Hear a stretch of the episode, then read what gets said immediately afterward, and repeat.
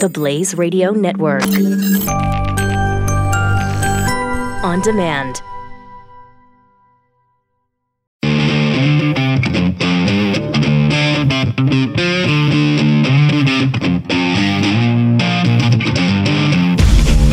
Lock and load. This is Steve Deace. The Steve Deace Show. And greetings. Hope you had a great weekend. Happy Monday. I am Steve Deace. Welcome to the show. Live on the Blaze, on demand at CRTV. Todd and Aaron are here with me as well if you want to join us. 888 900 3393 is the number 888 900 3393. Tomorrow, we're going to have our first open phone segment of the program since we started this two weeks ago today. So keep that number handy 888 900 3393. You can also take advantage of the stevedeace.com inbox. Steve at stevedeace.com is how you can email us, like us on Facebook, follow us on Twitter at Steve Deace Show. Well, it's been a long weekend. It's unbelievable some of the stuff that has already transpired just since we left you about 72 hours ago. So let's get an update. Here's what's happened while we were away.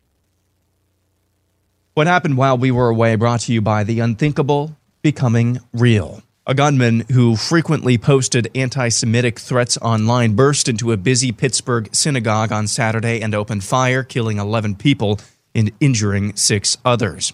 After exchanging gunfire with police, 46 year old Robert Bowers surrendered and was taken into custody. You look at the violence all over the world. I mean, the world has violence. The world is a violent world. And uh, you think when you're over it, it just sort of goes away, but then it comes back in the form of a madman, a, uh, a wacko.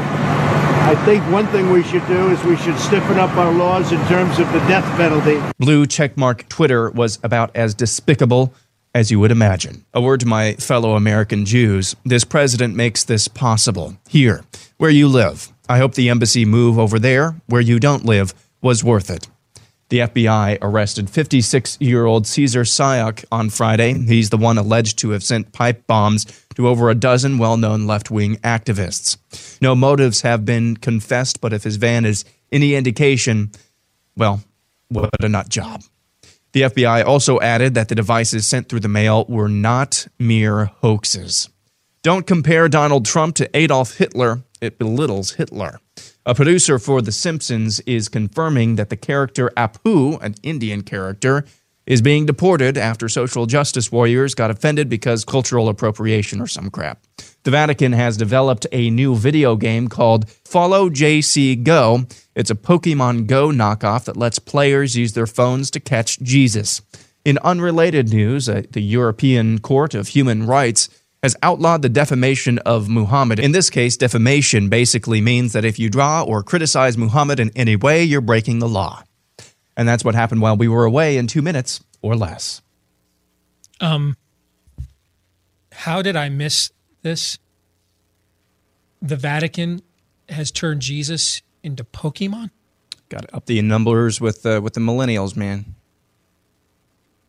Don't make me talk there's much shame. I'm old enough to remember when one of those guys, one of those preachers who was like the, the demon under the doily guy who Yeah. told me that the Dairy Queen down the street was demonic because of the design of their logo.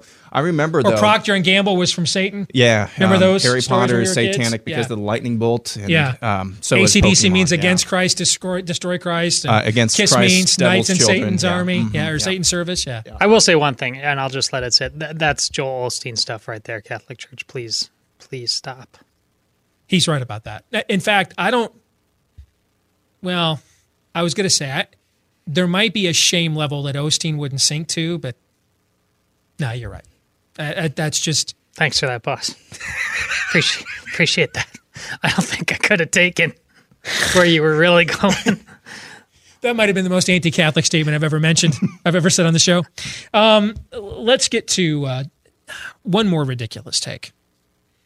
So, um, unintentional humor is always the best, right? When when when uh, the old Shakespearean line of being hoisted from your own petard. Uh, I saw over the weekend, for example, Michigan State's school president was claiming that uh, the fine they got from the Big Ten was uh, ridiculous, and Michigan set him up with that pregame confrontation that went viral last week. And I'm like, so your defense is your your program is so, So gullible yeah. and so stupid. They walked right into Michigan's trap, and that's preferable to we tried to thug it up. That's your preferable narrative. I don't. I don't know if I were on the Michigan State coaching staff, I'd be out there like, "Hey, thanks, Prez. Thanks for having our backs." Similarly, for those of you working on The Simpsons, and for those of you that call yourselves social justice warriors, your solution is more white faces on the cast. I mean, I haven't watched The Simpsons since you know it used to be night weekly viewing when I was younger. I haven't watched it probably in almost twenty or fifteen years at least. But from what I recall, isn't he like the only guy on the cast that actually has an honest work ethic? Isn't he the only Yeah. character that's an honest, honest American capitalist? Isn't he the only one? Second Amendment guy too. Yeah. So the idea, so d- diversity is the only, th- racism is the only non white character is the one that actually is the most honest, um, self made American. And social justice demands, therefore, he we get rid of him so that the cast is more white. Help me to understand. No. Aaron, I'm just going to. Yeah. This is So I beyond said- you and I's reach. yeah, I said- Aaron, this is your generation. Help Yeah. us. And by the way, I, I, I just I, I said that he's being deported, but he's being written off officially, but he's being deported. Um, he, he- this is this is um, this this makes all the sense in the world if you are someone who subscribes to intersectionality. Um, because the creators of The Simpsons mostly are white people, and so anything, even if it's even if it's positive, anything they do regarding other races, even if it's positive, even if they're painting them in positive, it's automatically racist because they're appropriating in some small way or some big ways. They're appropriating another culture that doesn't belong to them. Historically, you know, Indians were oppressed by Anglo's, by the British, um, and so they they that automatically means that you cannot touch them at all, even if it's to paint them in a in a positive light. Uh, you must basically Matt Groening, the, the creator of The Simpsons, he needs to step down and appoint Apu um, to be his his replacement. Uh, that's basically what needs to happen if they're going to have any dark skinned characters in the show whatsoever. Because because again, no matter no matter the context at all, if you are a white person and you utilize no matter the context another race for whatever you're doing, that's automatically racist because white people are down here down here. You can't see that. I'm really low down here on the intersectionality totem pole. Every other race is up up there because we have oppressed white or other other races for so long. And so it's now time for us to make our recompense. And that's why Apu is getting deported, written off the show. And that's the the truth right now. As we just learned last week, we didn't get it. We talked about Megyn Kelly, but it was pointed out that both Jimmy Kimmel and um, the SNL guy who hosts uh, um, the Tonight Show now, Jimmy Fallon, Fallon, yeah. they Jimmy both Fallon? did full on blackface, not plastic, full on blackface. Haha, really funny back when they did it. The point being, that was the truth then. This is a, you. That's the thing. You, their truth is absolute in the moment they declare it the truth, but it can and will change tomorrow, the next day. It is constantly a moving target. All of us are always the victims, but for different reasons. So even if we try to play, we will lose. You got to get this through your head. So if if I'm white and I don't put a dark skinned character in my story, I'm a Racist. racist.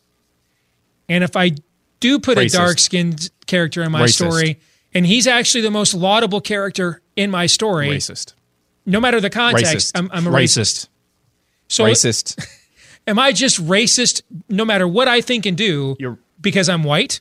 here's here's the deal. Um, because of your skin color, that happens to be white. No matter what you do, you're automatically second class because you're racist.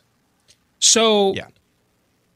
the unracist thing to do is to immediately judge a group of people as second class based on their race. But it's justified. That's the unracist thing. Yeah, but it's justified because uh, white people suck.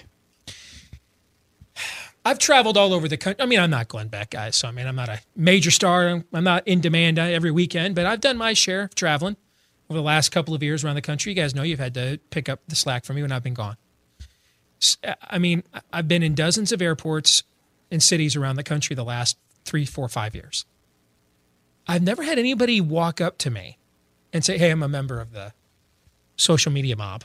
You ever met anybody walk up to you at Mass ever and say, Hey, I'm a Hey Todd, nice to meet you. I'm a member of the social media mob. You ever met that person? Not yet. Nobody's Aaron. walked up to me, but I've walked up to somebody who I knew was a member of the social media mob and gave him a piece of my mind. Did you? Yeah. I, I've never met this nebulous social media mob. Who are these people? Do they do they are these the Russian bots of the left? Do See- they actually exist? Do these I'm dead serious. Do these No. people See- actually exist? Now, now is the, the part of the conversation where we get serious. We've seen with with the bomber, and we've seen with the shooting this weekend, the, the, the guys who perpetrated that. Um, these are who we're seeing online. Maybe some of them are fake. Maybe some of them are bots. These are who we're seeing online. It's clear now that not every single social media troll or every single troll who just makes stupid threats is not part of, of, of the Russian troll army. There are people, now to what degree, based on what we see um, from social media, to what degree, we, we still don't know that. But it's clear these people are real. These people are real. They're not just Russian bots. I think the events of the last week should show us um, at, at least at least that we can't just blame everything we see on Twitter that's just out of left field or Agreed. way out of right field i agree. On on Russian bots. Not saying that's what you're doing, Yeah. but that's that's the sad reality about the last week. And and we are we are going to get into the violence, the political violence we saw this weekend, um, particularly in the next segment when uh, Bob Vander Plaats from the Family Leader joins us and see if we can have a conversation that maybe rises above some of the rancor and tribalism. We'll probably fail, but we're going to give it a shot here in a few minutes. But I, I kind of think we have to clear out the ridiculous before we can address the seriousness because I, I think a lot of what we are taking seriously is ridiculous. I, I don't know. You know, I've, I've got a column today over at conservativereview.com, which essentially points out that the United States is about to make world history twice. It really is, with the help and aid of Providence, but we're not a direct theocracy called out of slavery in the wilderness by Almighty God like Israel was. We had the aid of Almighty of, of Almighty Providence for sure, but really we are the, the first self-ruled free people in the history of this world. And we're about to become the first people that will then just voluntarily give it all back. Like without an invading army, without like a zombie apocalypse or a black plague, as they would have called it in the Middle Ages, you know, without some external catalyst bringing us to our knees. We're about to go from the first civilization ever built by rugged individualism to the first civilization ever conquered by uh, its own complacency. Uh, You know, we just we thought this over for 240 years and decided, nah. I mean, that's kind of what we're doing right now. I think we've done it. All right, and uh, and and I think the evidence for this, if you're looking for Steve, give me some data. You're Mr. Data. I mean, I could give you data, and to me, the worst statistic in America today, and I mean the worst, is that the average 28 year old male today is more likely to be living at home with mom and dad than married with a kid. Because because that is the that nugget is the think of abortion rates out of wedlock, birth rates. Think of all the things that you're concerned, murder rates. Think of think of everything that you would point out to be tragic. What would be the origin? We always talk about damming a river at its source, right? That's your origin right there. That I mean, you, you always know the state of a culture by the state of its men. Period. End of sentence. Moving on. And that's true regardless of the religious system or the lack thereof. Every culture, everyone is determined by the state of its men. And when we have and and to me, the 28 year old guy, if you're if you're living with your parents and it's not because there's been a tragic accident or something of that nature, there's always going to be exceptions. But if to me, living it with your parents normally means I'm not actually pursuing adulthood. It's not that I haven't met the right person yet. It's not that I've I would like to step into you know manhood. I just when you're living when when a generation of Aaron's of, Aaron's peers are more likely living at home than they are with a woman in a family, married, with the ultimate responsibility at the age of 28. To me, that that that tells me all I need to know about what state we what state we are in to confront all the other societal ills we would talk about because they would because the antidote to them would all come back to that dynamic for the source. But if I could give you something anecdotal or inexperiential to bring that home to you, I mean, can you imagine Julius Caesar being told, um, well, you know, we were going to go and invade Germania, but um, we went down to the bathhouse and I couldn't believe what um, what Carthage 43 wrote on the wall. And he's really offended that you didn't give the key to the city back. And so we're just kind of doubting this whole for the glory of Rome thing you're trying to name me another civilization. We're anonymous idiots. I mean, Mike Gundy, the Oklahoma State football coach, Saturday night, Yeah. is, Yep. is all of us right now. Yep. All of us right now. And I think Twitter's a great resource for somebody like me to aggregate news. But the idea that it determines public opinion based off of un, the same media complaining Russian bots we can't identify stole the last election really wants uh, nose ring 43 to decide whether what, what America's hiring policies ought to be and makes that the cry on on, on, on national news outlets. Why? I cannot imagine any other society in world history where anonymous idiots determined who, who, who no one could actually identify. And you're laughing, but this is what's happening right now. Twitter right ba- now. Twitter basically is like the etchings on the Porta John. Yes. I mean, literally, imagine you walked into a bathroom and it said, Here I sit lonely hearted. And we all know how the rest ends. And you thought, you know, I think that person's views on climate change are really are dope. Let's do this. Name me another society ruled by anonymous idiots. Do you know if this has ever happened ever? Well, ever. State of the ma- uh, state of manhood. I mean, Adam in the garden. What was his response? Passivity, and now that's what we're seeing now. Except for when it comes to people who are just hurling um, anonymous ad hominems at you. It's just, it is. It, there is no. I I can't think of another civilization. And going back to the the point about about manhood, that that is that is truly where the buck stops with any civilization. Even even the Julius Caesars, the ones who weren't didn't have to respond to anonymous Twitter trolls, um, the state of of manhood when it is focused on things other than what its primary God ordained responsibility is, whether or not it's tripped into that God ordained responsibility or knows the source of that responsibility, which is God. Um, no matter what, um, no matter w- what the cir- circumstances, if it is if if it's reaction, if manhood, manhood's in mass reaction is any sort of passivity, like we saw in the garden, you know that destruction is going to fall uh, follow every single time, and that's what's happening right now. Yes. So just as you were talking, I like, and I like never do this. I almost never read the replies on my Twitter account, except except if I get to like the and, and when I do, I never go past like the first three. That's kind of my rule in general. Okay, so if you're replying to me and you're and you're a God fearing American and I've never replied, God bless you, but now you know why. Email me directly. The the comment sections on my blogs or the the response feed on my Twitter account is, is where human dignity goes to die, and I just won't take part. Okay, so I just clicked on my moments. All right, I clicked on my moments on my on one of my Twitter accounts for for the one of the sports shows that we produce here each week um, because I try to get I try to get away from news when I'm not doing this as much as I can. Here and here is what Twitter's algorithm has selected as newsworthy. All right, what do you make of the preloaded games on the refitted PlayStation Classic? That's the number one thing on my moments. It has 15 likes. Celebs embrace Halloween with creative and clever costumes. It has 158 likes. Student killed in shooting at Butler School in Matthews, North Carolina. 42 likes. Doctor Who's giant spiders freak out a lot of people. 36 likes. Fans at Dodger Stadium unfurled transgender pride sign. 19 likes.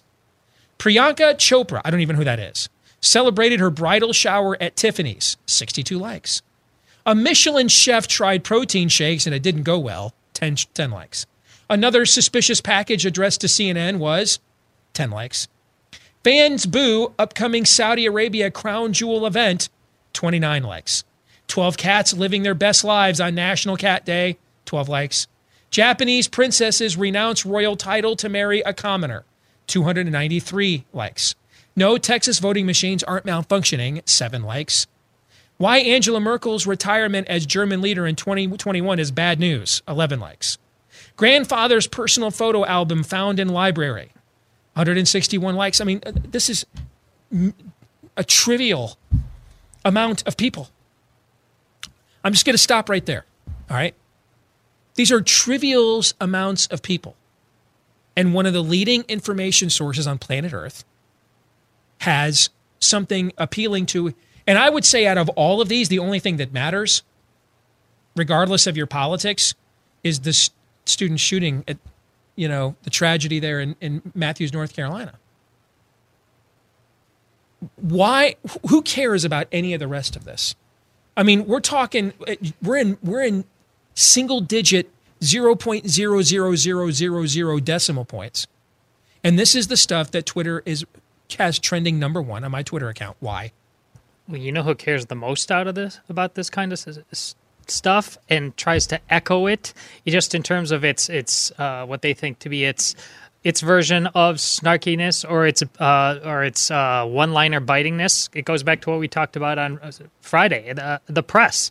And look, you pointed it out uh, on uh, Twitter itself, not so ironically, uh, this weekend regarding what the Washington Post said.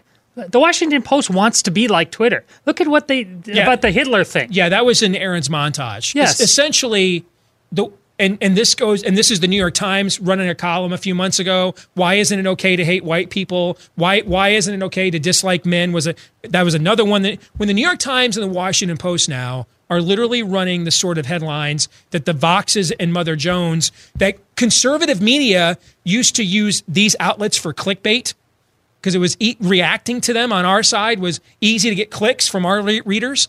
This is now the the the paragons of of liberal media have now resorted to this to whatever the Voxes and uh, and Mother Joneses of the world have done for leftist trolling, and that just indicates when you're just not serious. You're not serious on any level about this journalism thing because now we're not even talking about trying to give them the most benefit of the doubt that we're not the intended audience. It's meant for another America.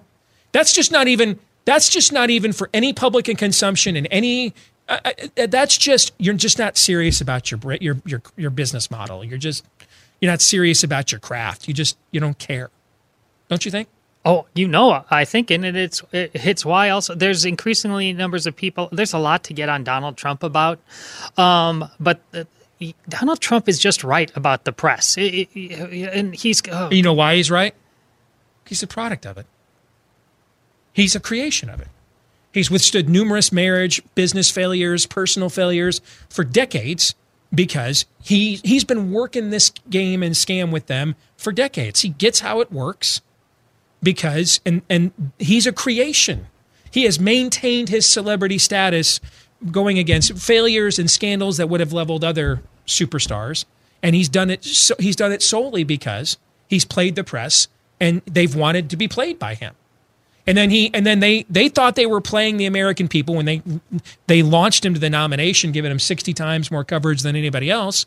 And then the joke was on them on election day of 2016, and they've been bitter and angry about it ever since that they got played again. And he's just been playing them every day since then again. That's all. He gets it. He's playing them, Todd, because he's a product of their system. He understands the way that it operates. And thus, of course, he's also admitting uh, on some level that he's a joke too because um, this that's the system that spit him out. Um, but you know, like, this is like my Lindsey Graham role. When, when when you have so many and you. Steve, you just got done talking about the state of our men. That was the point I was making. You know, hate the game, not the player. When Lindsey, Lindsey Graham or Donald Trump show up to tell you the truth, when everybody else has had the opportunity to do so and they pass on it because they're cowards or fools, hey, you know, dance with the one that brung you, I guess. Steve, what do you mean by uh, these people are not serious about their model? What I mean is, you have essentially given up the notion that there's something that sets you apart as a legitimate enterprise, as a legitimate entity.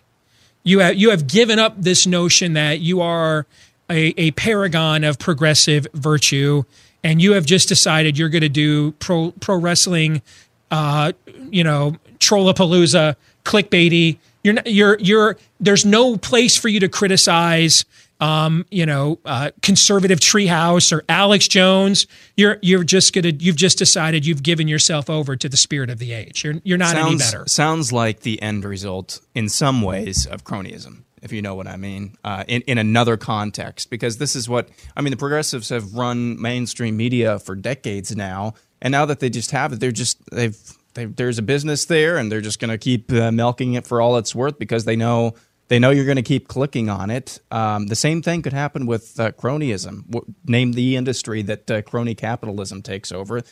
I mean, once you once you uh, get complete control and there's no real mechanism for true uh, accountability, um, lethargy just kind of takes over, and um, that's that's that is worrisome, uh, obviously.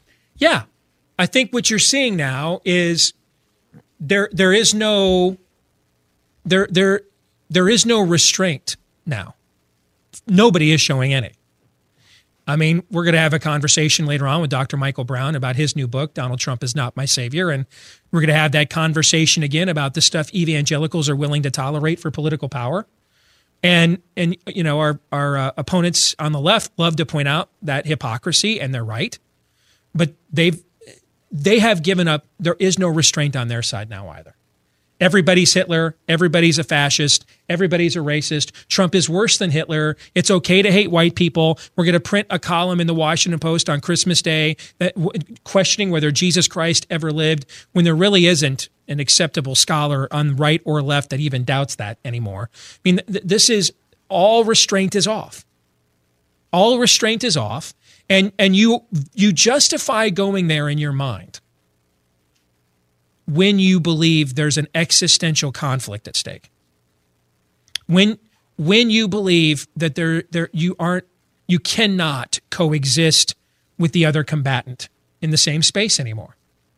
And this is a form of civil war. That's what's going on right here. Is the Washington Post and the New York Times were your last gatekeepers of any sort of dignity, any sort of class whatsoever on the other side. And and they have essentially just say, yeah, we're tapping out. We're Mother Jones now. We're we're Salon now. We're Vox now. We and, are Nose Ring 43 yeah, now. That, that's who we are now. Yeah.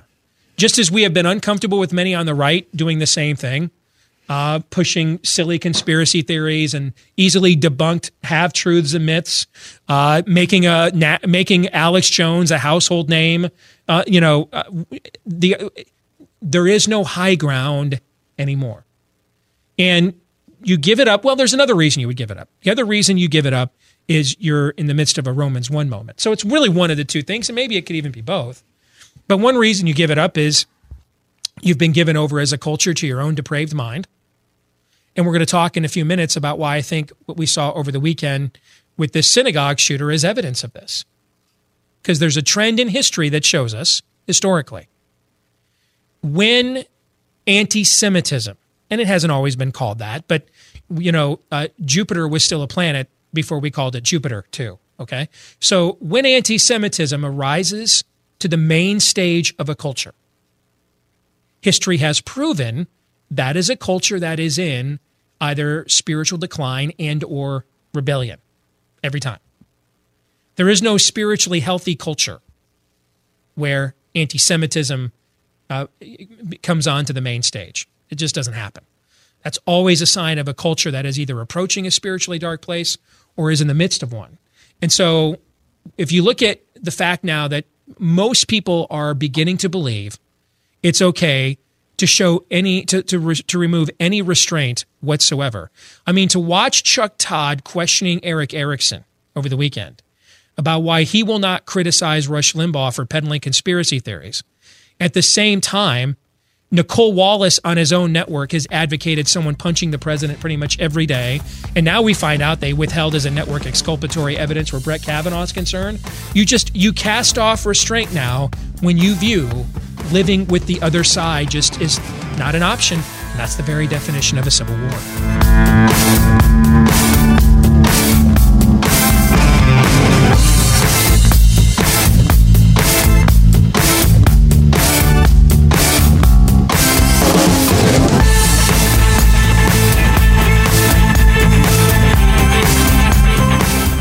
You know, if you wanted to know what fake news would look like at the grocery store, go buy one of those so called superfoods. Take a look at the uh, superfood container and the supplemental facts panel.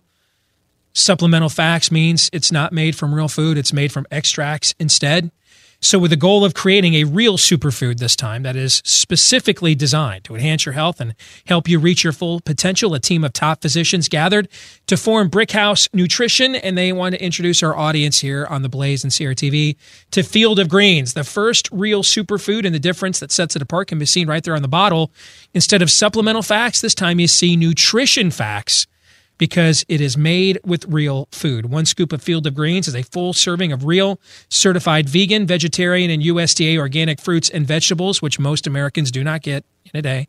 Complete with the antioxidants you're looking for especially this time of year to boost that immune system with cool, cold and flu season here.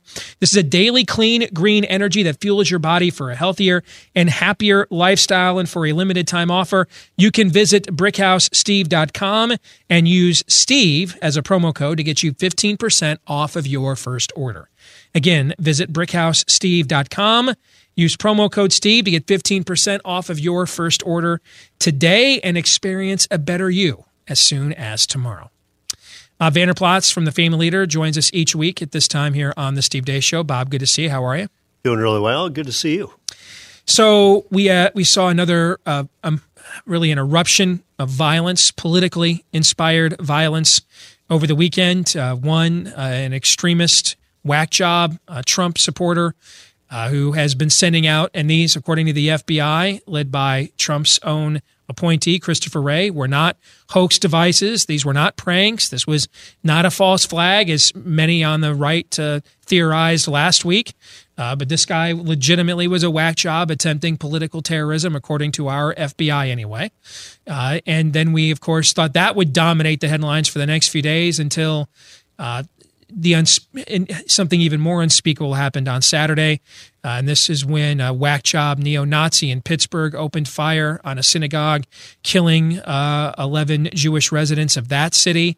So as as we see this um, the rhetoric now become actionable, Bob. And I, I, go back to June of 2017. I was on CNN the Sunday morning after the near mass assassination of a group of Republican congressmen that were there at that uh, ball field getting ready for a charity softball game. And I was on there with Sally Kahn and or Cohn, whatever. I'm not sure how to pronounce her last, last name again. I don't watch this stuff. I try to avoid it every chance I have. But we were talking about toning down the rhetoric, and then a week later, Sally Kahn Cohn was on Twitter accusing uh, House Speaker Paul Ryan of going on, and I quote, a 50 state killing spree, unquote, for uh, attempting to repeal, without even actually repealing it, Obamacare. If we're going to say to the Floyd, the nut jobs like Floyd Corkins of the world, that the family people at the Family Research Council are bigots and haters, if we're going to tell people that Republicans who have a different idea of healthcare are killing people by taking their healthcare away, then tell me how we are not, if, if we're going to, if that's going to become acceptable, if the Washington Post is going to run a column this over the weekend, Trump is worse than Hitler, and they did. Well, you know, if we're going to tee it up for nut jobs like this, why are we shocked when they're going to act when they're going to act on it? Well, first of all, we shouldn't be shocked. I think it was Forrest Gump who said, "Stupid is as stupid does." Uh, for those, those, those of us who are believers, we know evil has always existed and it exists yet today. The first thing I would say, though, Steve, is that I would not give an out to those who are carrying this stuff out, to those who are sending out the bombs to these political adversaries, to those who go inside a Jewish synagogue and gun down 11 people. I would never give them an out. They are responsible for their actions. However, I believe every one of us need to put in the clutch and take a look in the mirror and see what are we doing to feed this frenzy? What are we doing to feed this this division to where if you don't agree with somebody, instead of that being a hallmark of a republic, a hallmark of a democracy, saying now you need to kill them, you need to act out violently against them, I think we need to challenge ourselves on this as well. And then I know it almost becomes a little bit trite when I'm on here, but I always say, you know, this is a time for the church to be the church. Uh, we are we. This is a spiritual warfare. There's obviously darkness being unveiled. Uh, I believe you said in your last segment, it's out on the stage. It's from behind the curtain today. It's a time for the church to be the light into a culture and call people to think bigger, look higher, look beyond themselves versus only about what do they get. And when they don't get it, I have now the right to go out after you because that's kind of the culture in which we live. So I agree with you. And I sit here and talk, well, now it's for 10 hours a week and now live about what's happening in the culture in real time. And we're watching uh, things happening that are existential in nature. And so I'm not going to talk anymore about anybody else. I want to I want to have a conversation about how I handle my own business here. And I'm fine if you want to call me onto the carpet, that's why I want to go there. So in your mind what's going too far? Is it going too far for me to label progressivism, which I have, as the heresy of this age? To say that it is it is a philosophy it's it's not even a philosophy, it is a rival religion that wants to undo our way of life. In your view, is it okay for me to go there or do you think I'm I'm stoking the divisions you're No, talking I about? definitely think it's okay for you to go there. But what you're doing now is you're addressing an issue. You're addressing an ideology. Mm-hmm. You're not stoking the flames of division about those who champion Mm-hmm.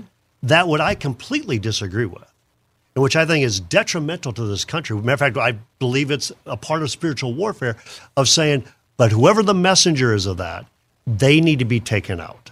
They need to be be cut down. You're you're basically arguing that's what I'd say is a foundational First Amendment right here in this country of saying we have a difference in philosophy. And I'm willing to articulate that and to call out progressivism for what it is and what it will lead to. So would you say, for example, when I call Planned Parenthood baby killers, because that's what they do, they kill Sure. babies. In your would you say me calling Planned Parenthood baby killers is different than Nicolle Wallace on MSNBC saying, I think Trump is an evil fascist and someone should go punch him? Oh, Like like I'm not gonna I'm not I wouldn't tell somebody to go hit uh, you know, go punch the face of the head of Planned Parenthood, for example. Right. I think you're definitely right. There's a difference. One is Planned Parenthood. That is what they do. That is basically the mission of their of their organization. Is we're going to give women the ability to, to kill babies that are inside their bodies, and so therefore you're calling out basically a fact.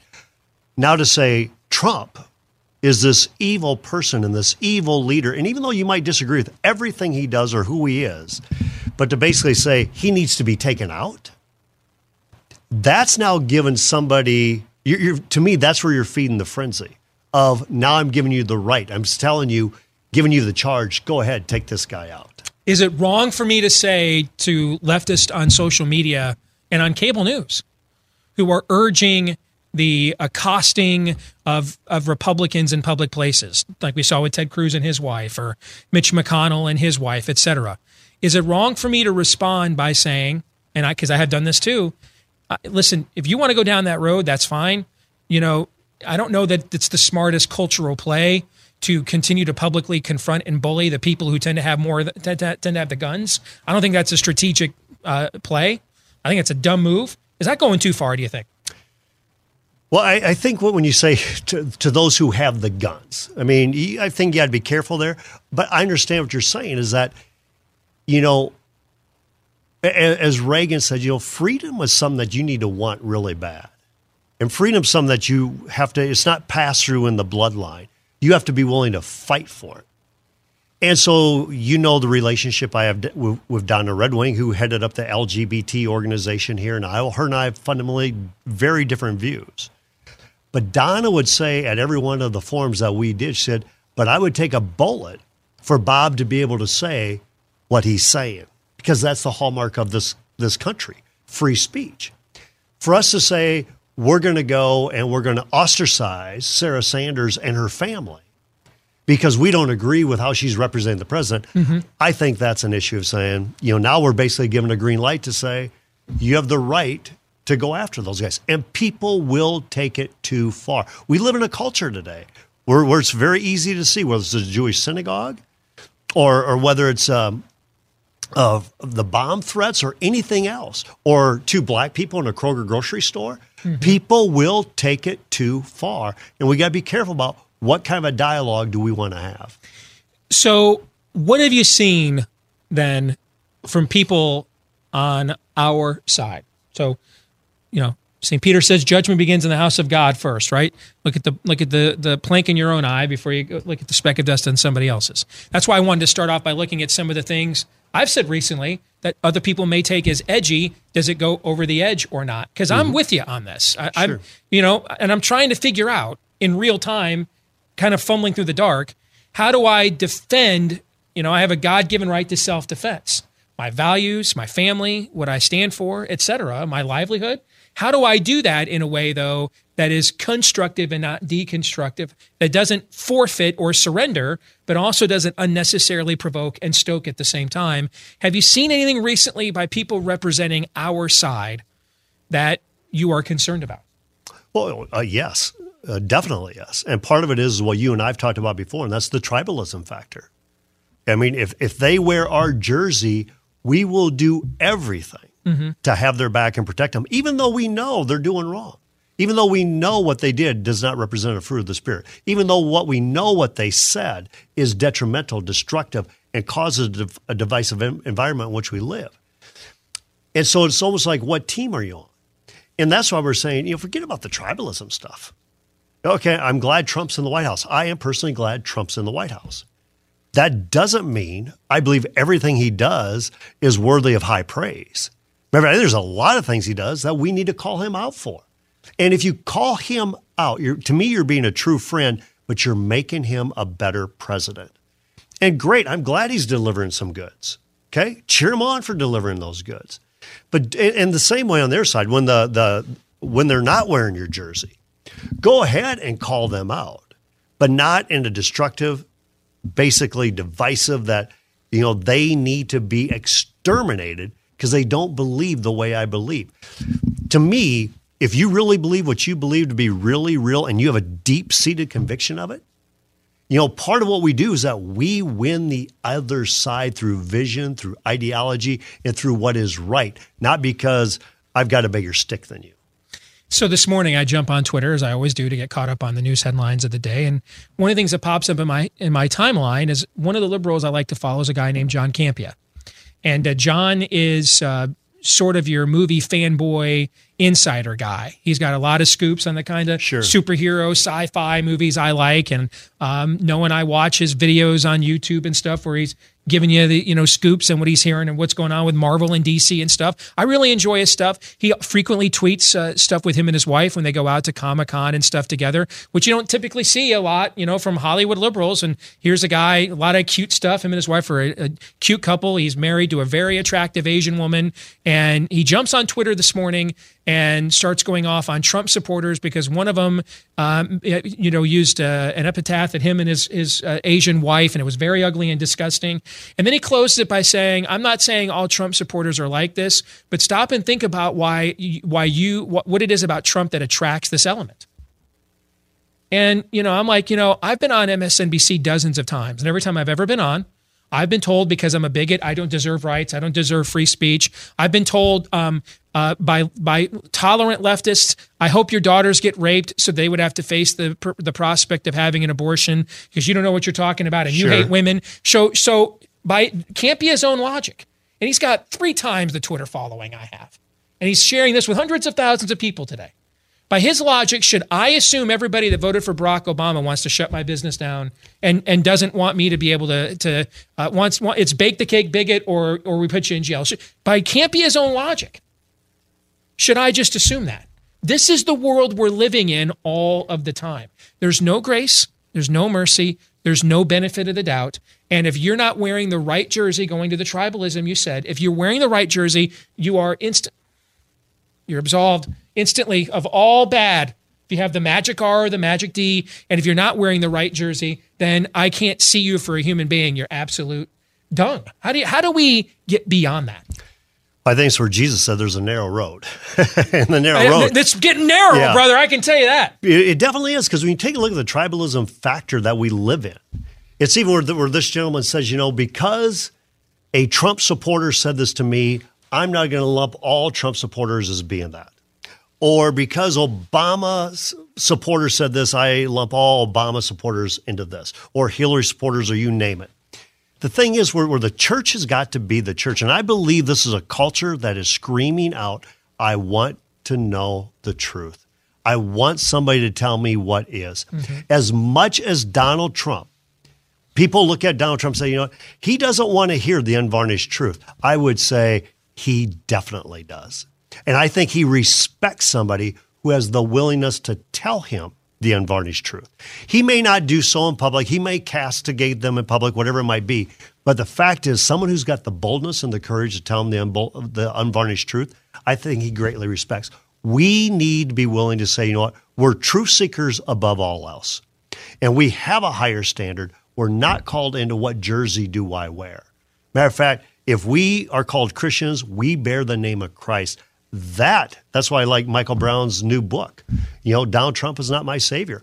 I argued that on Fox News with Todd Starnes. He and I were on the same panel together, saying my hope is not in Donald Trump. And neither should Charles Payne or Neil Cavuto or Todd Starnes or anybody else who I was on that show with. My hope is in Jesus Christ. Nothing more, nothing less. And we should try to call everybody to that standard through love, which uh, we've been called to do. We have a couple of minutes left here. Todd and Aaron, you've been listening to us go back and forth. Do you have anything you want to add? Todd, I'll start with you. here on an overtly opinion show, uh, you are saying, guys, this is crazy.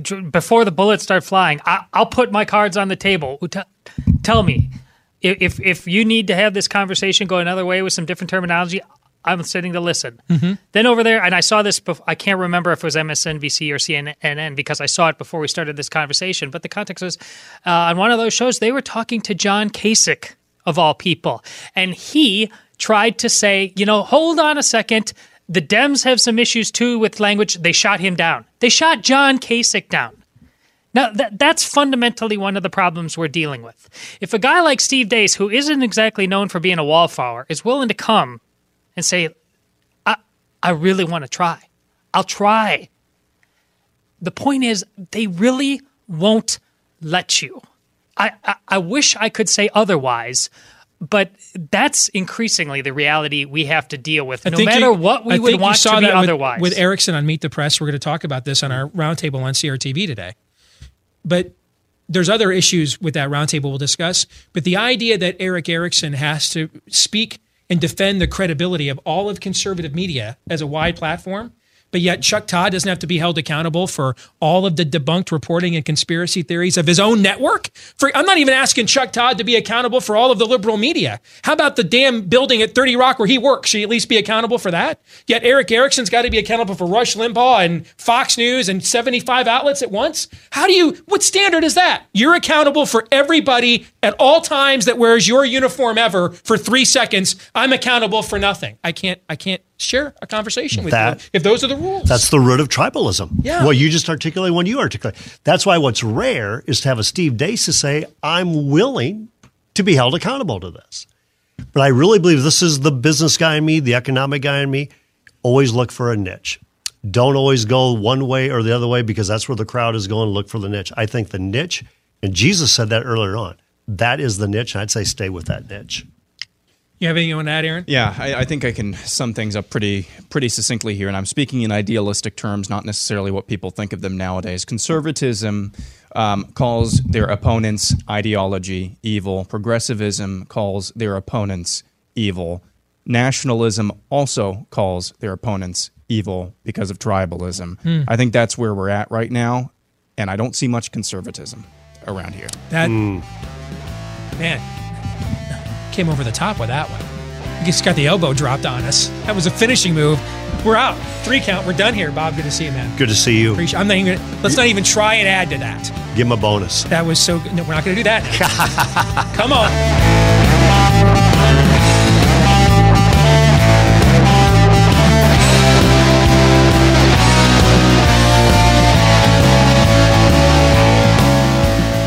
All right, we are back with hour two of the Steve Deace Show here live on the Blaze on demand at CRTV. 888 900 3393 is the number. 888 900 3393.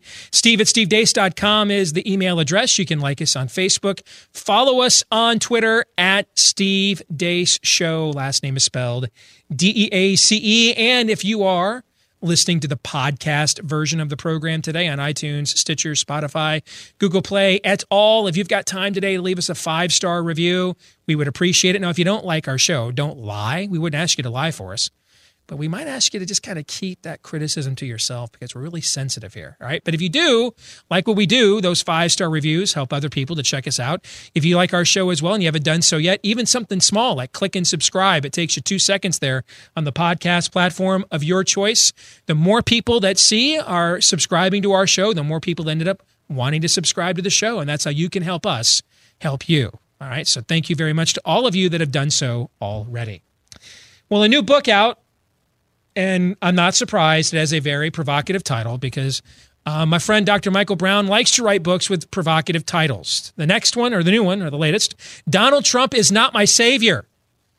And he joins us now here on the Steve Deace Show. Good to see you, Michael. How are you? Great to be with you. And remember, there's a subtitle An evangelical leader speaks his mind about the man he supports as president. So let's start with the title, Yeah. and then we'll address the subtitle. Okay. Fair enough. Donald Trump is not my savior. Why did you feel the need to declare that? Actually, it was a positive declaration I was making. I was scheduled to be on Chris Cuomo's show a few months back, and then last second it got canceled because of a news shift. And I was supposed to debate a liberal evangelical that had a problem with evangelicals voting for Trump. And one of the first points I wanted to make is look, the man's not my savior. He didn't die for my sins. I don't owe him my life.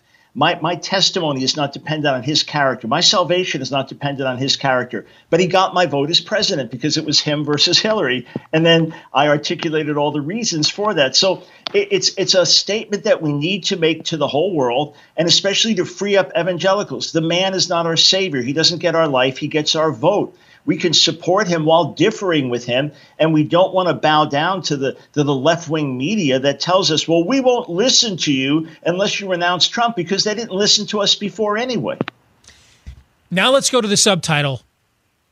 An evangelical leader speaks his mind about the man he supports as president. What listen. what does that mean?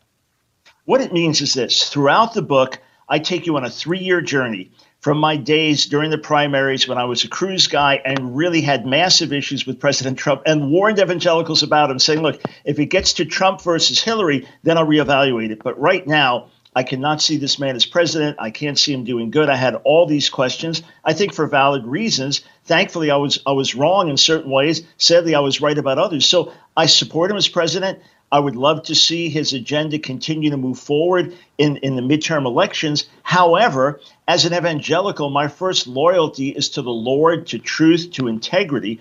I'm, I'm not going to worship at the altar of Trump. I'm not going to sell my soul for a seat at the political table. Therefore, throughout the book, I speak my mind. So my loyalty is to what's true and what's right. And when the president does something right, I'm going to applaud him and shout it from the rooftops. When he does something that concerns me, I'm going to say, I wish he didn't do this. That to me is what integrity and loyalty require.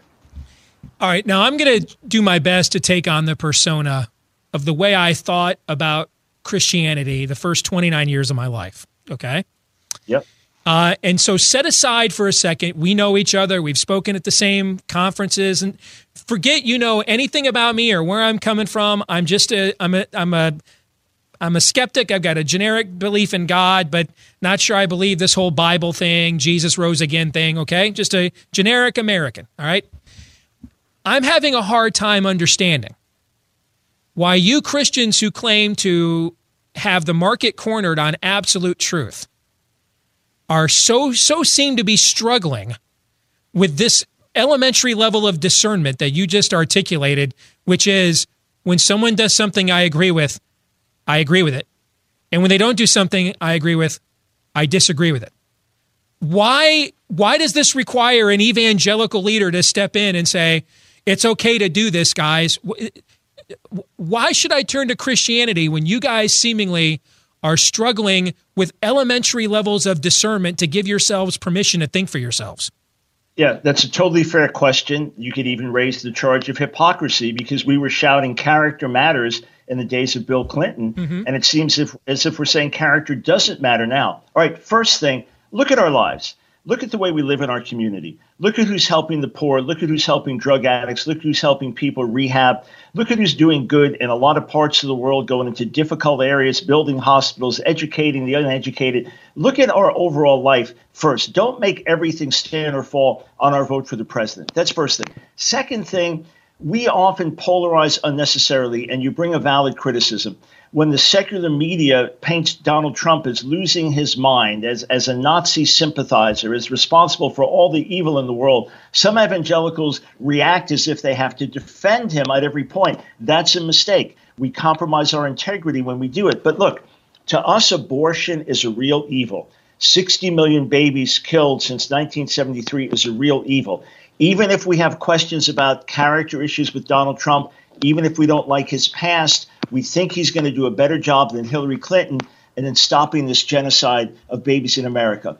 Even though we have issues with a lot of his tweets and obnoxious things he says and calling former employees dogs and insulting LeBron James, et cetera, et cetera, even though we have these issues and calling Joe Scarborough Psycho Joe, when we see the genocide of Christians in the Middle East and we see the evils of radical Islam, we think Donald Trump could do a better job fighting against that. So we just go down the line about values that are really important. We wish the president was a good role model. And unfortunately, some of us are like everybody else. We get reactionary, we, we get involved in partisan politics, and we should take that on the chin. We have to do better and be a more consistent witness.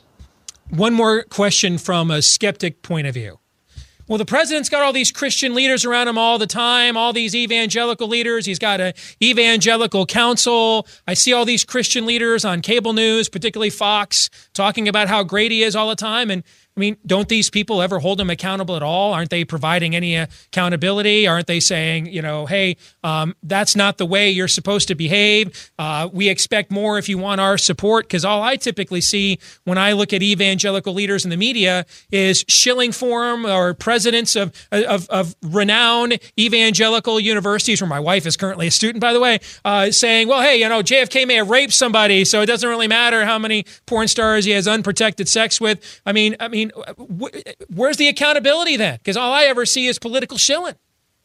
Some of it, you're absolutely right. I- have written articles. They're in my book, Donald Trump is Not My Savior, where I write articles to major evangelical leaders and say, with all respect, we're colleagues, but can't, or, why make the man into St. Donald? Why make him into the greatest Christian since the days of Paul? I mean, come on let's let's be honest about the man we're dealing with. So on the one hand, some do sound like political shills, and that's part of what I'm trying to shout out by saying he's not our savior. We we can raise issues and criticisms, but on the flip side, a lot of stuff does go on behind closed doors you and I know if there's an issue in our family, we're not going to air that to the whole world because we're family. We're going to address it behind closed doors. One of my dearest friends is very close to President Trump and to his face has rebuked him in strong terms. In fact, one day he was so harsh with him over the phone, he called him back to apologize. And Trump said, Man, I love you. In other words, Trump has not rejected the, the constructive criticism and even loving rebuke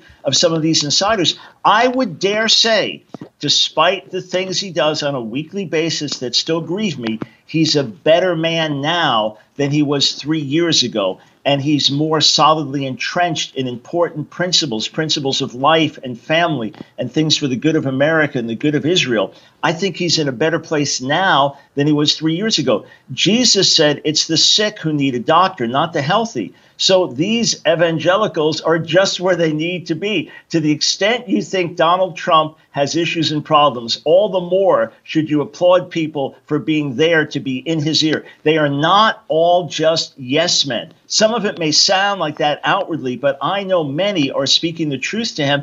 I talked to one the other day. I said, Can you get him to do anything about his tweets?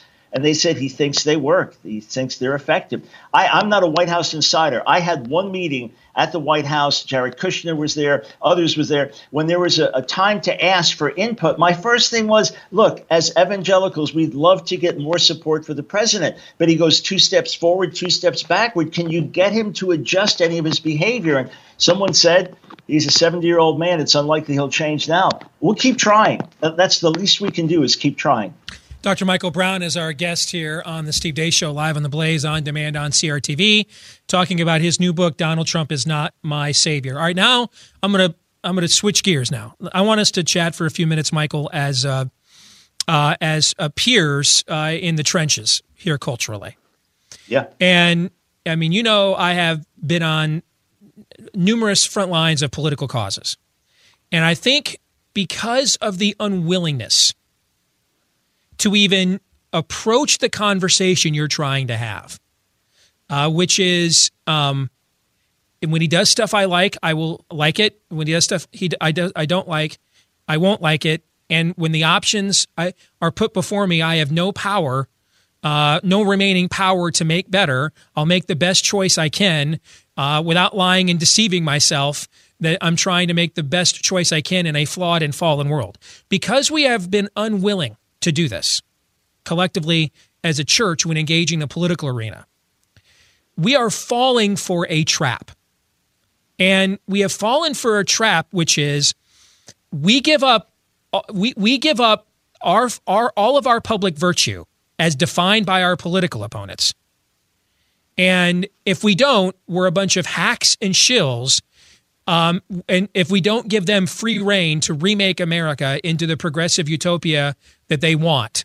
Um, if we stand up to their spirit of the age with any vehicle or any tool whatsoever, no matter how flawed, uh, we we we we are hacks and shills and hypocritical.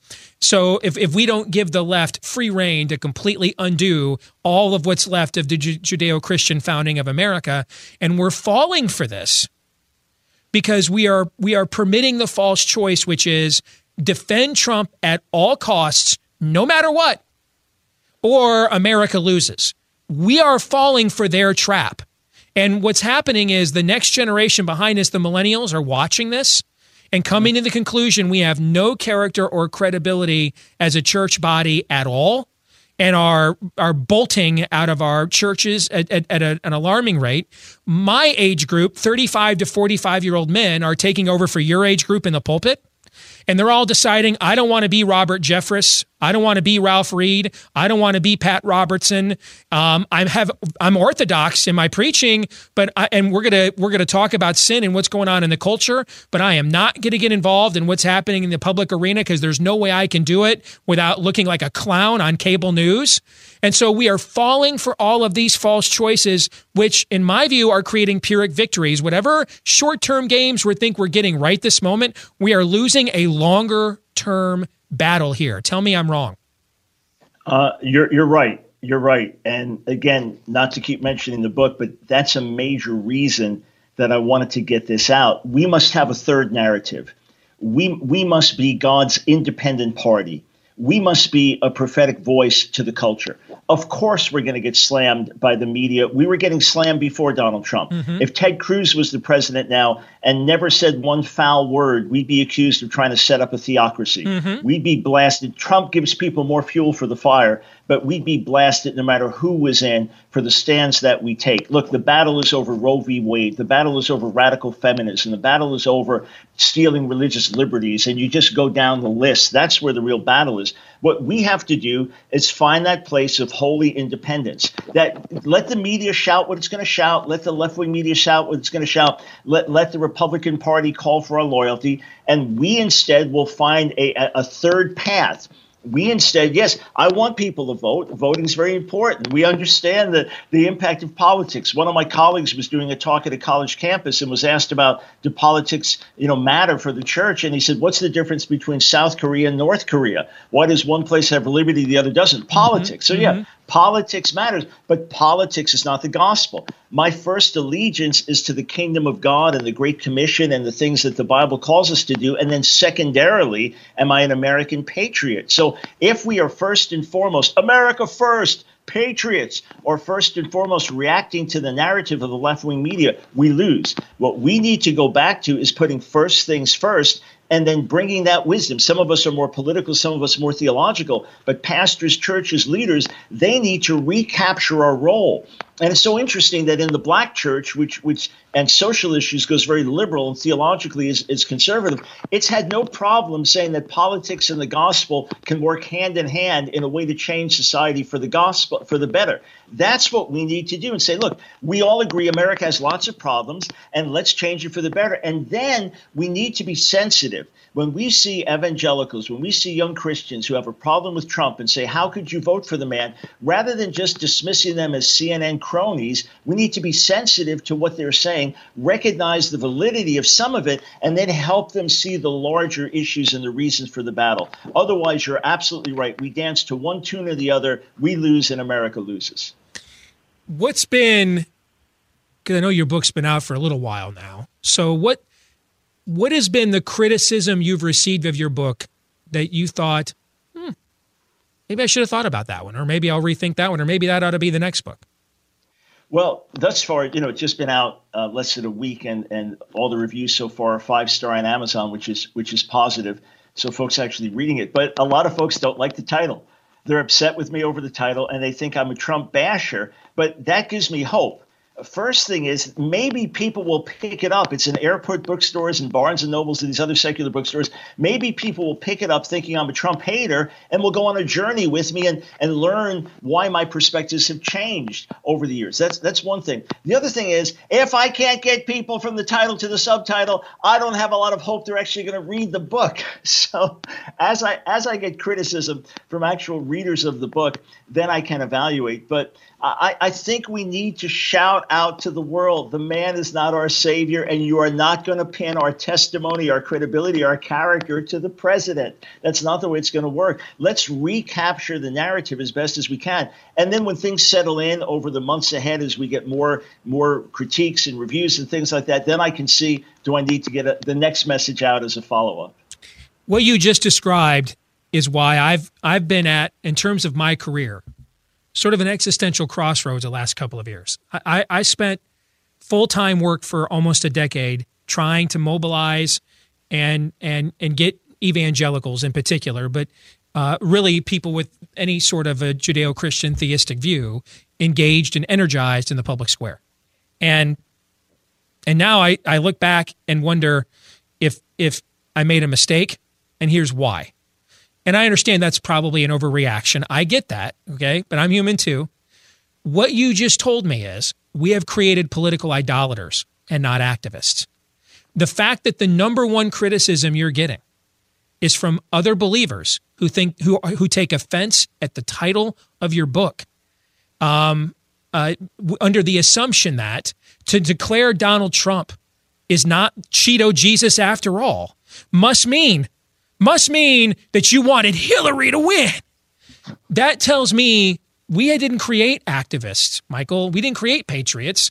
We created Fox News watchers, Michael. We, we created yeah. political idolaters. We, we, you know, it's funny you mentioned the black church because I've listened to, I've, I've heard Tavis Smiley on BET say countless times in recent years, all the black church did was just get a bunch of people to vote for Democrats and didn't get really almost any of the issues they care about ever addressed. And now, and now if you look at the intersectionality chart, I mean, you know, rainbow jihad, as you well know, is like up here in the front row and the black church is like space butter, space butter, space butter, space bar. Way in the back of the bus again.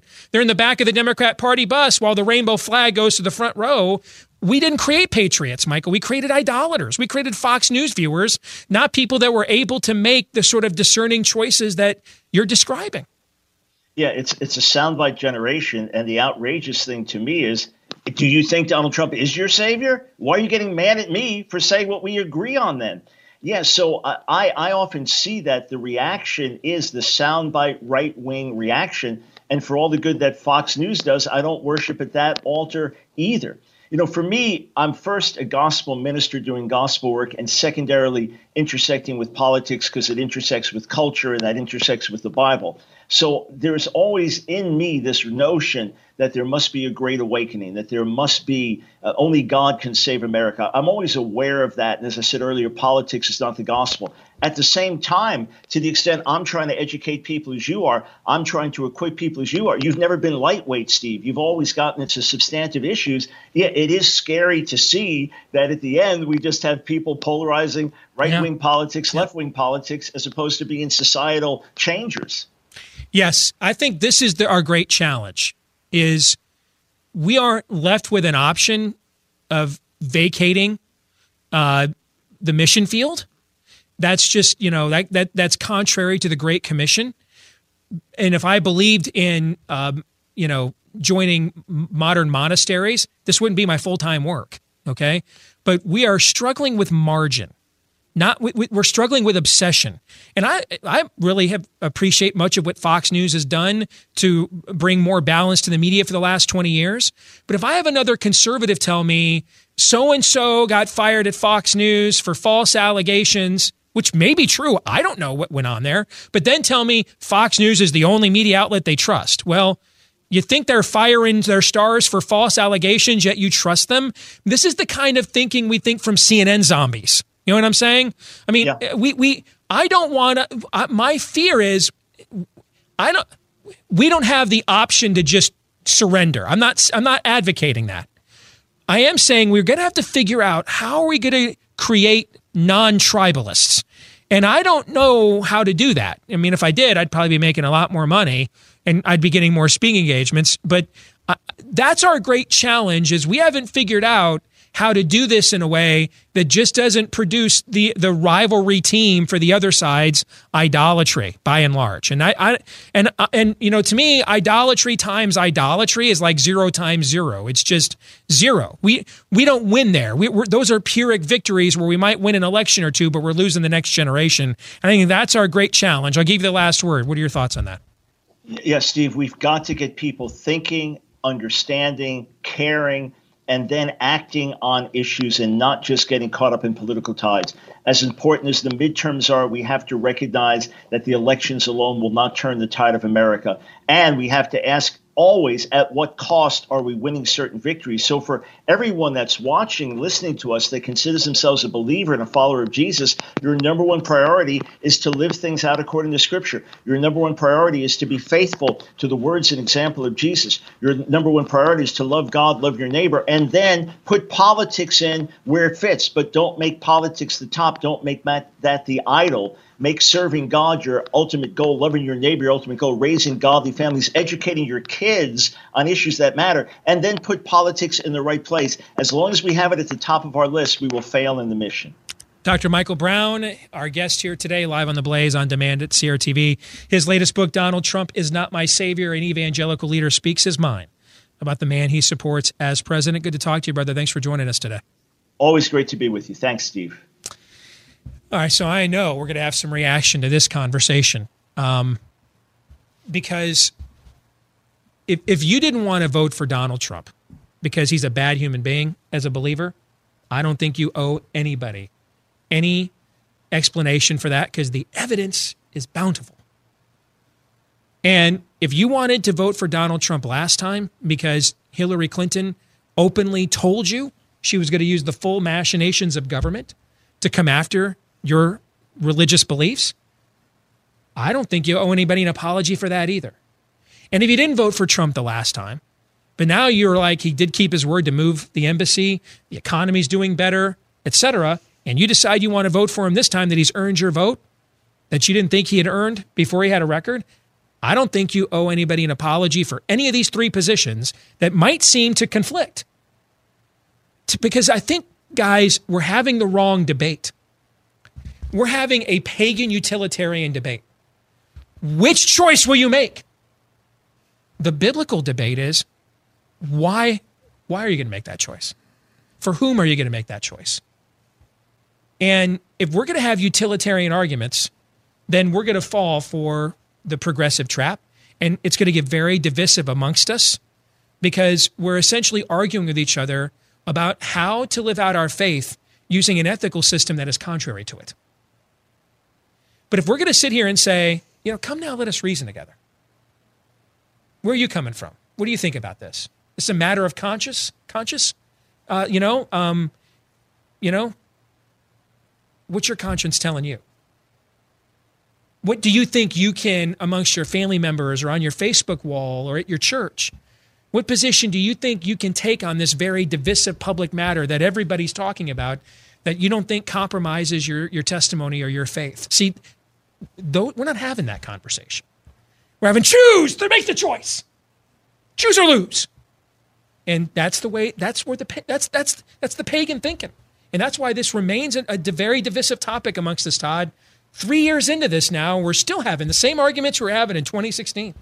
Well, when you said what does it say about us, when you talked about the kind of comments that he was getting, uh, that's where I'm at. I, along these lines, I don't remember the specific conversation we were having, but I went uh, First Corinthians, and I just do the same thing again. Uh, some of you will say uh, that you should follow Paul, and some of you will say that you should follow Apollos. And if you're doing that, aren't you being merely fleshly human beings? Aren't you being strictly of this world and not of the world I've called you to. And that's over two legitimate leaders of the faith. We're having this argument over Donald Trump, which means it's not really about him. It's about us. And yes. if we're anything resembling a church at all anymore. It means it, it, what we're really doing is we're, we're not granting conscience. We're saying, why won't I want, let me pick this out of the context of the election. What you're really saying is, why don't you like this meat sacrificed to idols as much as I do? Or why aren't you detested by this meat sacrificed to idols as much as I am? Or why don't you recognize that these idols are false gods and it's just a piece of meat and you're hungry so you should eat? As why don't you have the common sense that I do? That's really what we're what we're doing.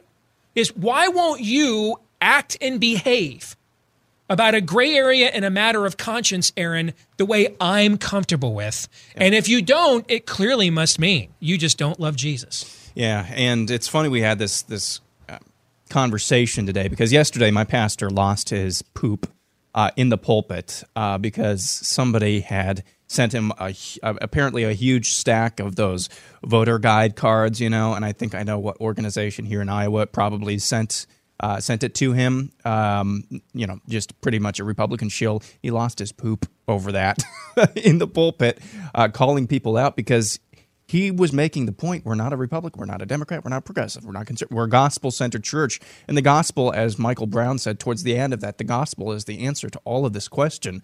But had my pastor or a pastor 10 years ago, Steve, had he gotten had had you heard of a pastor that had gotten up in the pulpit and said, "Shame on you, whoever sent this to to my desk, the stack of voter um, um, guide cards for the for the church." Um, what would you have thought of that pastor? Knee jerk reaction. Mm-hmm. Probably would have thought, "Well, man, that guy's probably liberal. We don't need we need the church to actually be involved." Ten years later, now you're absolutely all of this. We've just made a bunch of idolaters. The question then becomes, I think, as Michael Brown or maybe it was you uh, who who who um, said, you know, can can the gospel be used um, along with politics? Well, um, can you take take a gospel uh, gospel oriented approach to pornography? No, there's no. By its very nature, pornography is counter to God's law. It's counter to anything involving the gospel. That's by its nature. The question that become becomes in our context, in our culture, and in our country right now, has politics become that corrupted? And I think the answer is no, but we're cr- quickly, quickly hitting down that route until we can figure out, Steve, how to do this without using the opposition's philosophy in approaching these issues. And we have not done that yet because we have always, always, always fallen for the greatest idol of them all. It's not the R, it's not the D, it's the binary choice. Yep. That is the biggest idol we have not figured out as the church, as people who, who claim the name of Christ or just generic conservatism, we have not figured out how to draw distinctions and how to actually reason together. And because of that, we are going to quickly go to a place where politics is just like pornography. There's no redeeming it, there's no using it for the gospel, none of that, because it's just so corrupted more on this conversation here next, live on the Blaze on Demand at CRTV. Stay tuned.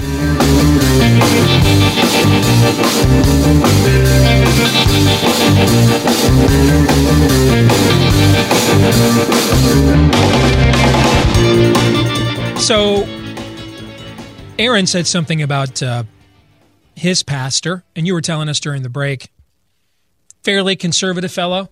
Oh, dude is one of the most bold guys you'll you'll ever meet not bashful about addressing contemporary societal ills threatening the church within and without, right? Yep.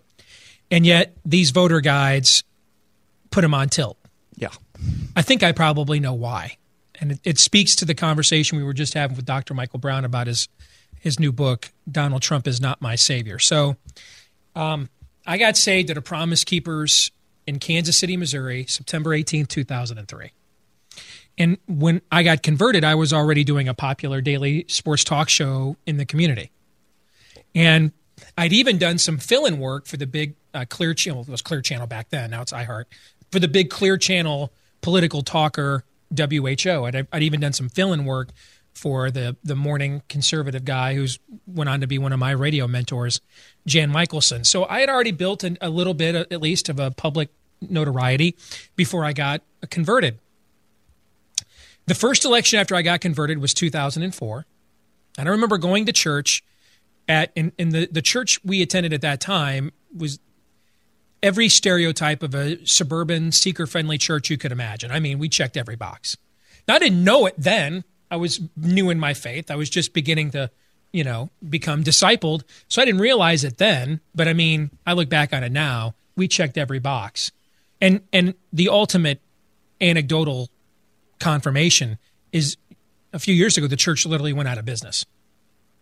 Like a business, literally went out of business. I was going to say you choo- you chose those words intentionally. Yeah, I chose them intentionally.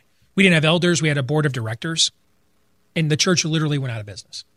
It's going to become a movie theater that's going to open up here in Waukee, one of our suburbs, in a couple of weeks, right on the ground. Again, that's another metaphor. I remember the head pastor telling me once that we didn't put a cross on the building and when we built it, and we designed it to look like an automobile showroom so that people would feel like, you know, they could come in and see a show and feel welcome no matter where they were at. And the idea that it's went out of business and the showroom will be replaced by a building with showrooms.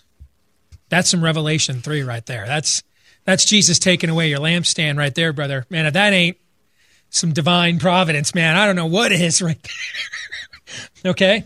So I, I come into work or I come into church the Sunday before the 2004 election and two guys that belong to well back then it was the iowa christian coalition it had not changed its name to the iowa faith and freedom coalition yet two guys that belong to the iowa christian coalition meet me out in the parking lot as i'm coming with my family and they're like hey we want to hand out these voter guides will you go talk to the pastor he might listen to you the reason people would think the pastor might listen to me is because at this kind of church if you're any kind of a successful businessman, which means you can write a big check, or you have you're any kind of public persona, so you have a following, you got an audience. You know, again, I didn't realize this stuff at the time. I only figured it out a couple years later, and then we ended up leaving the church. But um, once I figured that out, you know, and I remember going to the pastor at the time and lobbying for these voter guides, and he didn't want the voter guides in there because he didn't want to bring politics into the church. So his issue was not your pastor's issue. His issue was he didn't want to take a stand on anything. And it was about a year or two, a year later, that this same church, when we attended at the time, had always done Sanctity of Life Week in January. A year later, it didn't do Sanctity of Life Sunday. And I took that pastor to lunch because you guys know one of my guilty pleasures is asking men in positions of authority questions I already know the answer to because I just want to watch them squirm. Have you done that recently? I should do it more. okay. So I, I took, I, I met the, the pastor for lunch and we're sitting there at uh, Palmer's Deli in downtown Des Moines here. And we're having a nice, uh, you know, salad. And I'm asking him, hey, you know, just out of curiosity, why didn't we do Sanctity of Life Sunday this year? And it gets real quiet at the table. And it's like, yeah, you know, we thought about it. And I just, uh, I think there's too many women in our church that have had abortions. And I don't want to bring up all that guilt and shame all over again. So we decided not to bring it up. Now, Palmer's, for those of you that have never been to Des Moines, you know, every Des Moines the big city here. Okay.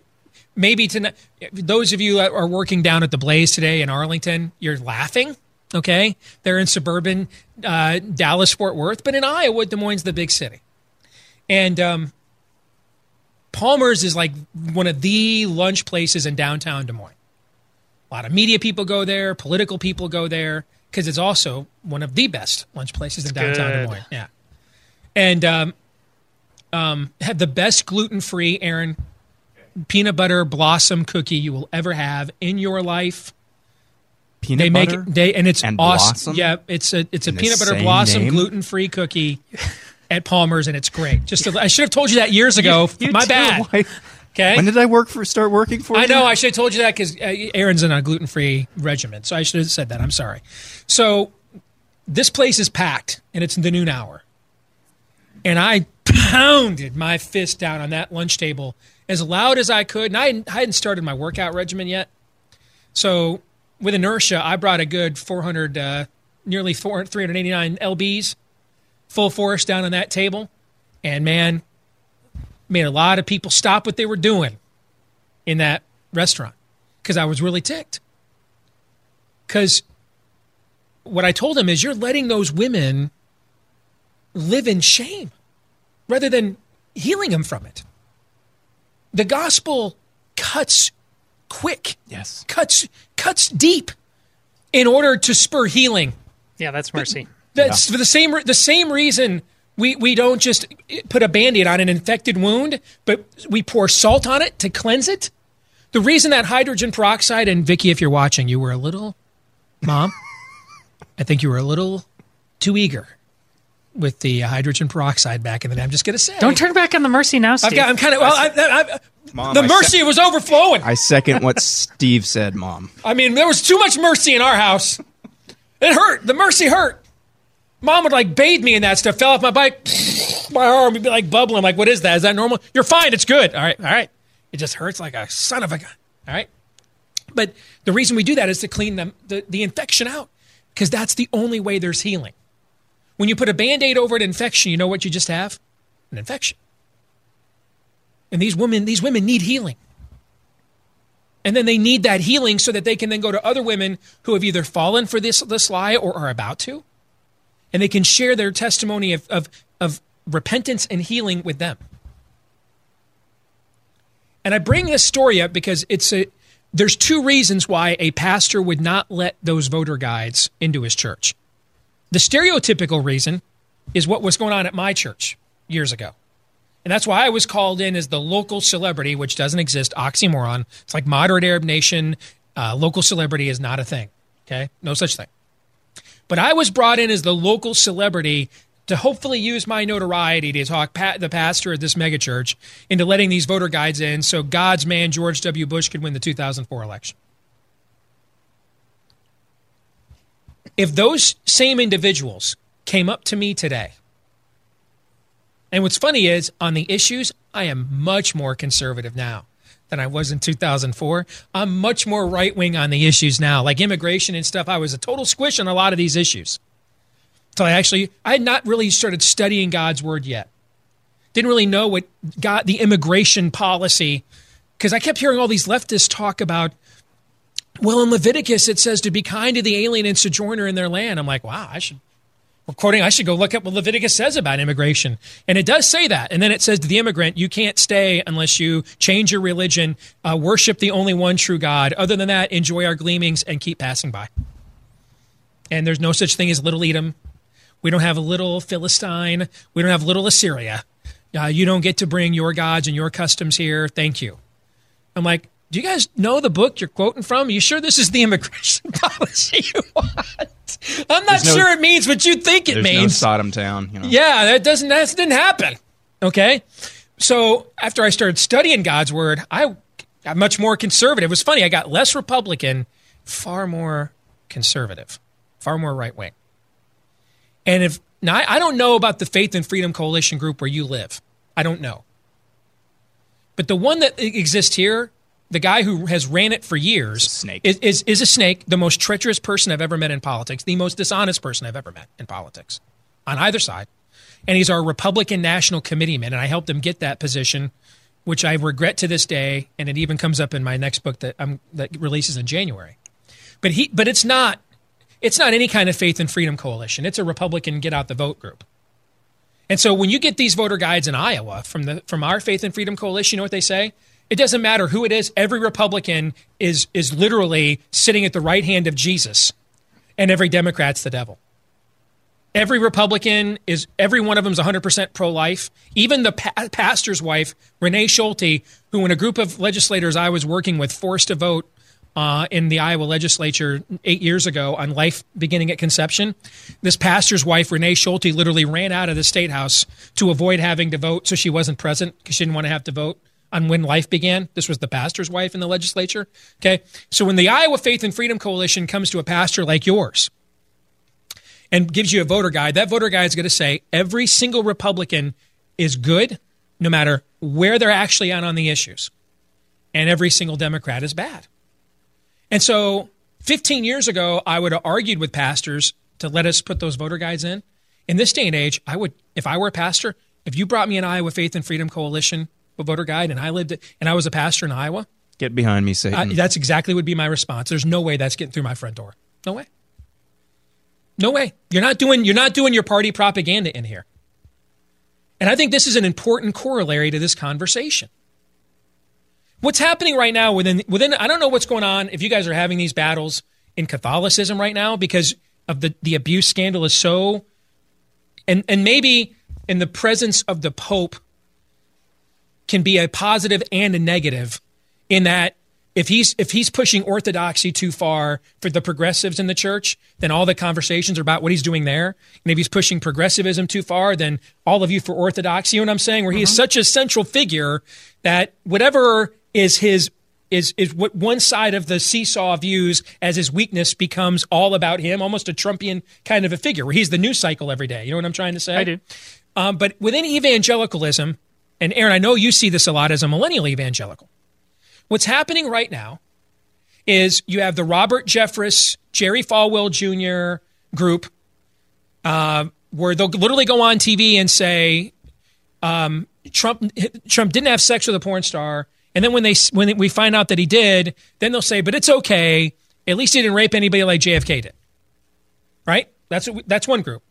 And now what we're seeing to oppose this group is you have the Beth Moores, the Gospel Coalition folks who who's work, you know, Joe Carter, who worked in the Huckabee campaign in 08, is now with the Gospel Coalition. There's a lot of people there that I like. But now this group is kind of emerging to counter the Trump shilling narrative to say, well, this is why we've all got to, uh, you know, be social justice warriors and and intersectionality in the name of Jesus, right? Is this what's going on right this now? Is, this is what you're describing. Total false choice. The You're- narrow yeah. road. Yes. Total false choice. You don't have to do any of those things. You don't have to conform to Trump or away from Trump. Trump is an irrelevant figure in the hist- in, to a Christian.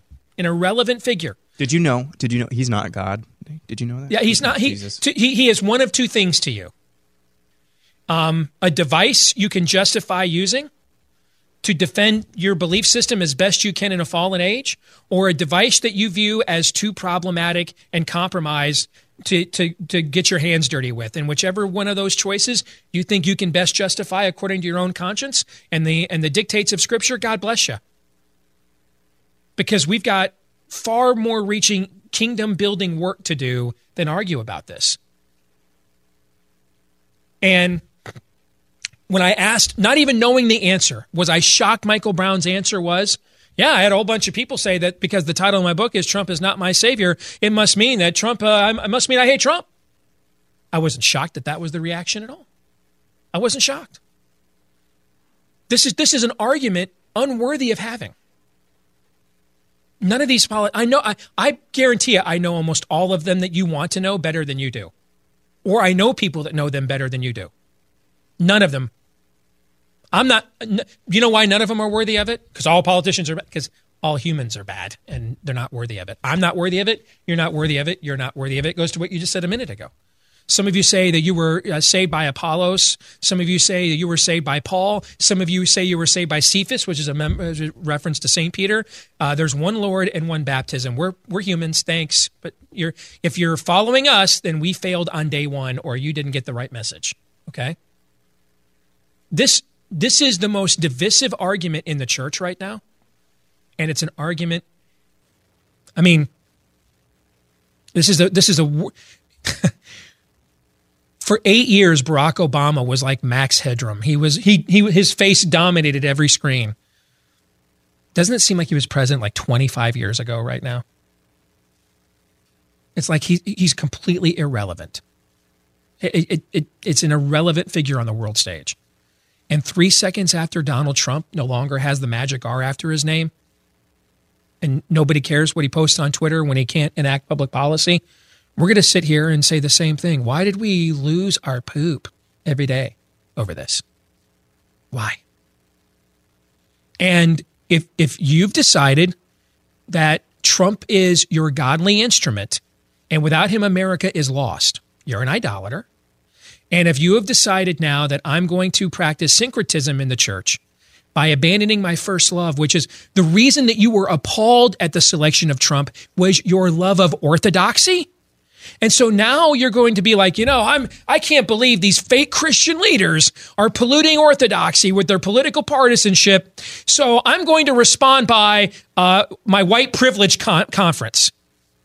You failed, and you suck at this, and you fell for the same banana in the tailpipe as the people you're criticizing.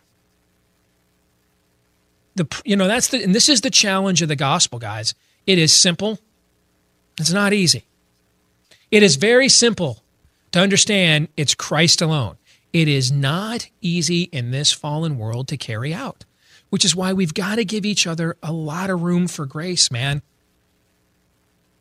And you know where grace comes in? When we do reason together, we find out why do you think this way? Why are you going to vote this way? Why are you going to make this choice? As opposed to jumping right away to the bottom line of, are you going to make the choice I want you to make or I think you should make? That's one is one is seeking righteousness. The other one is self-righteousness. And when we decide we're not going to leave room for people in a gray area to follow their own conscience, we're not we're not any different than the progressives we criticize. They're not for diversity either. They're for conformity, and those are two totally different things. In a way, that's exactly what we're practicing here, Todd. You must conform to the to, to the secondary uh, position that I hold dear, and if you don't, then you're a heretic. Period. End of sentence. Or, in order to confront your heresy, I will give myself permission to adopt a heresy of my own. That, that's really what we're talking about. You know, when I think about voting here in a week and in two years, uh, we've talked about before. Steve just got done um, writing about um, the possibility of voting straight ticket Republican for the first time, and he doesn't remember how long exactly.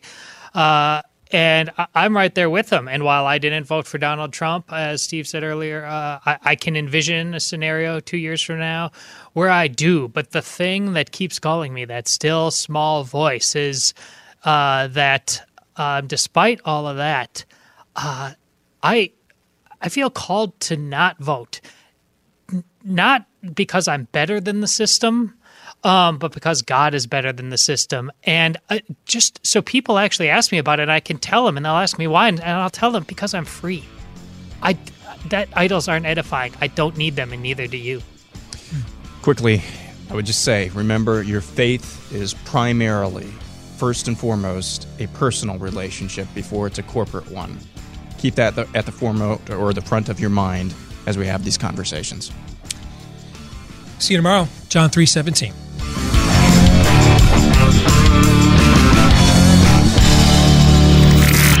The truth, straight, no chaser. Steve Deace. On the Blaze Radio Network.